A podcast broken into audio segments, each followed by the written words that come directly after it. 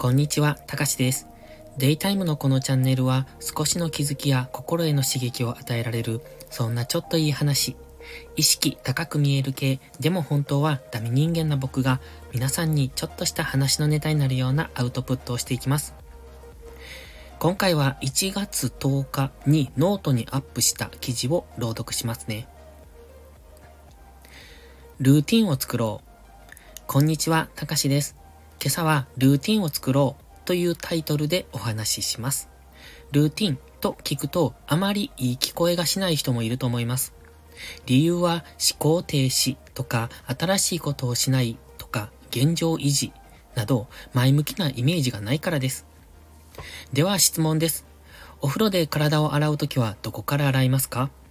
歯磨きをするときはどの歯から磨いていますか？これ答えられますか？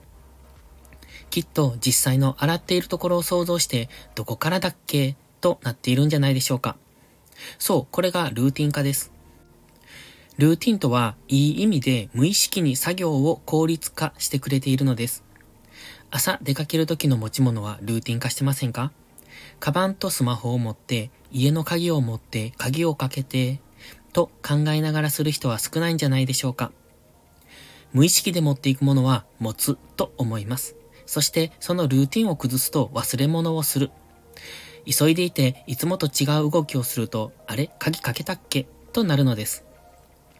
これは僕もよくやります。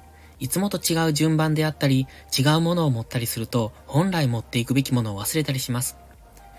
今、僕がしているルーティンは、朝起きたら YouTube の投稿をする。その後、その文字起こしをしてブログや SNS へ投稿する。これが午前中のルーティンですね。もちろん作業順番や段取りはルーティン化してますが、作業内容はそうはいきません。毎朝 YouTube の配信内容を考えて文字起こししても YouTube で喋ったことそのままを文字にするのではなく、自分の頭でまとめてそれをさらに文字化するのですから。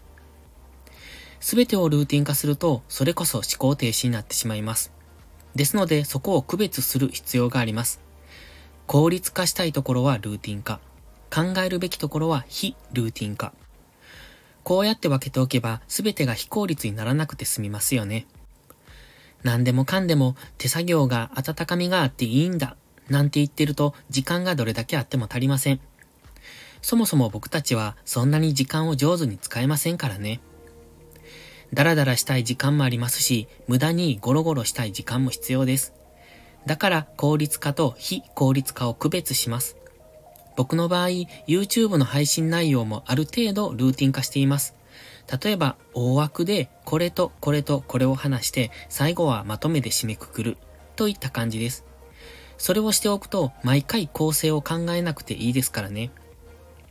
視聴している側も同じ流れで番組が進行する方がわかりやすいですよね。毎回違う角度から配信されると、それは刺激があるかもしれませんが、配信内容によっては分かりにくくなってしまいます。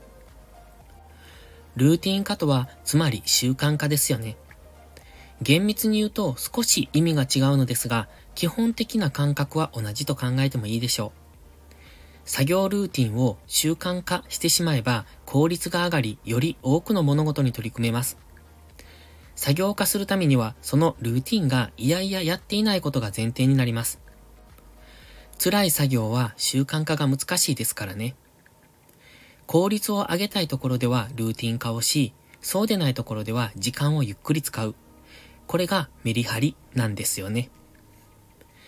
思考の中身をルーティン化することは難しいです。そして思考とは目に見えて進捗がわかりにくいものですから。だから、それ以外のところで進捗がわかりやすくしていると、進んでいる感が得られます。自分の中で何も前に進んでいないと感じると、心が折れそうになりますからね。だから、ルーティン化しているものだけでも前に進めておくと、心が落ち着きますよ。上手にルーティンを使い、モチベーションと作業効率を上げていきましょう。という内容でした。いかがでしょうか？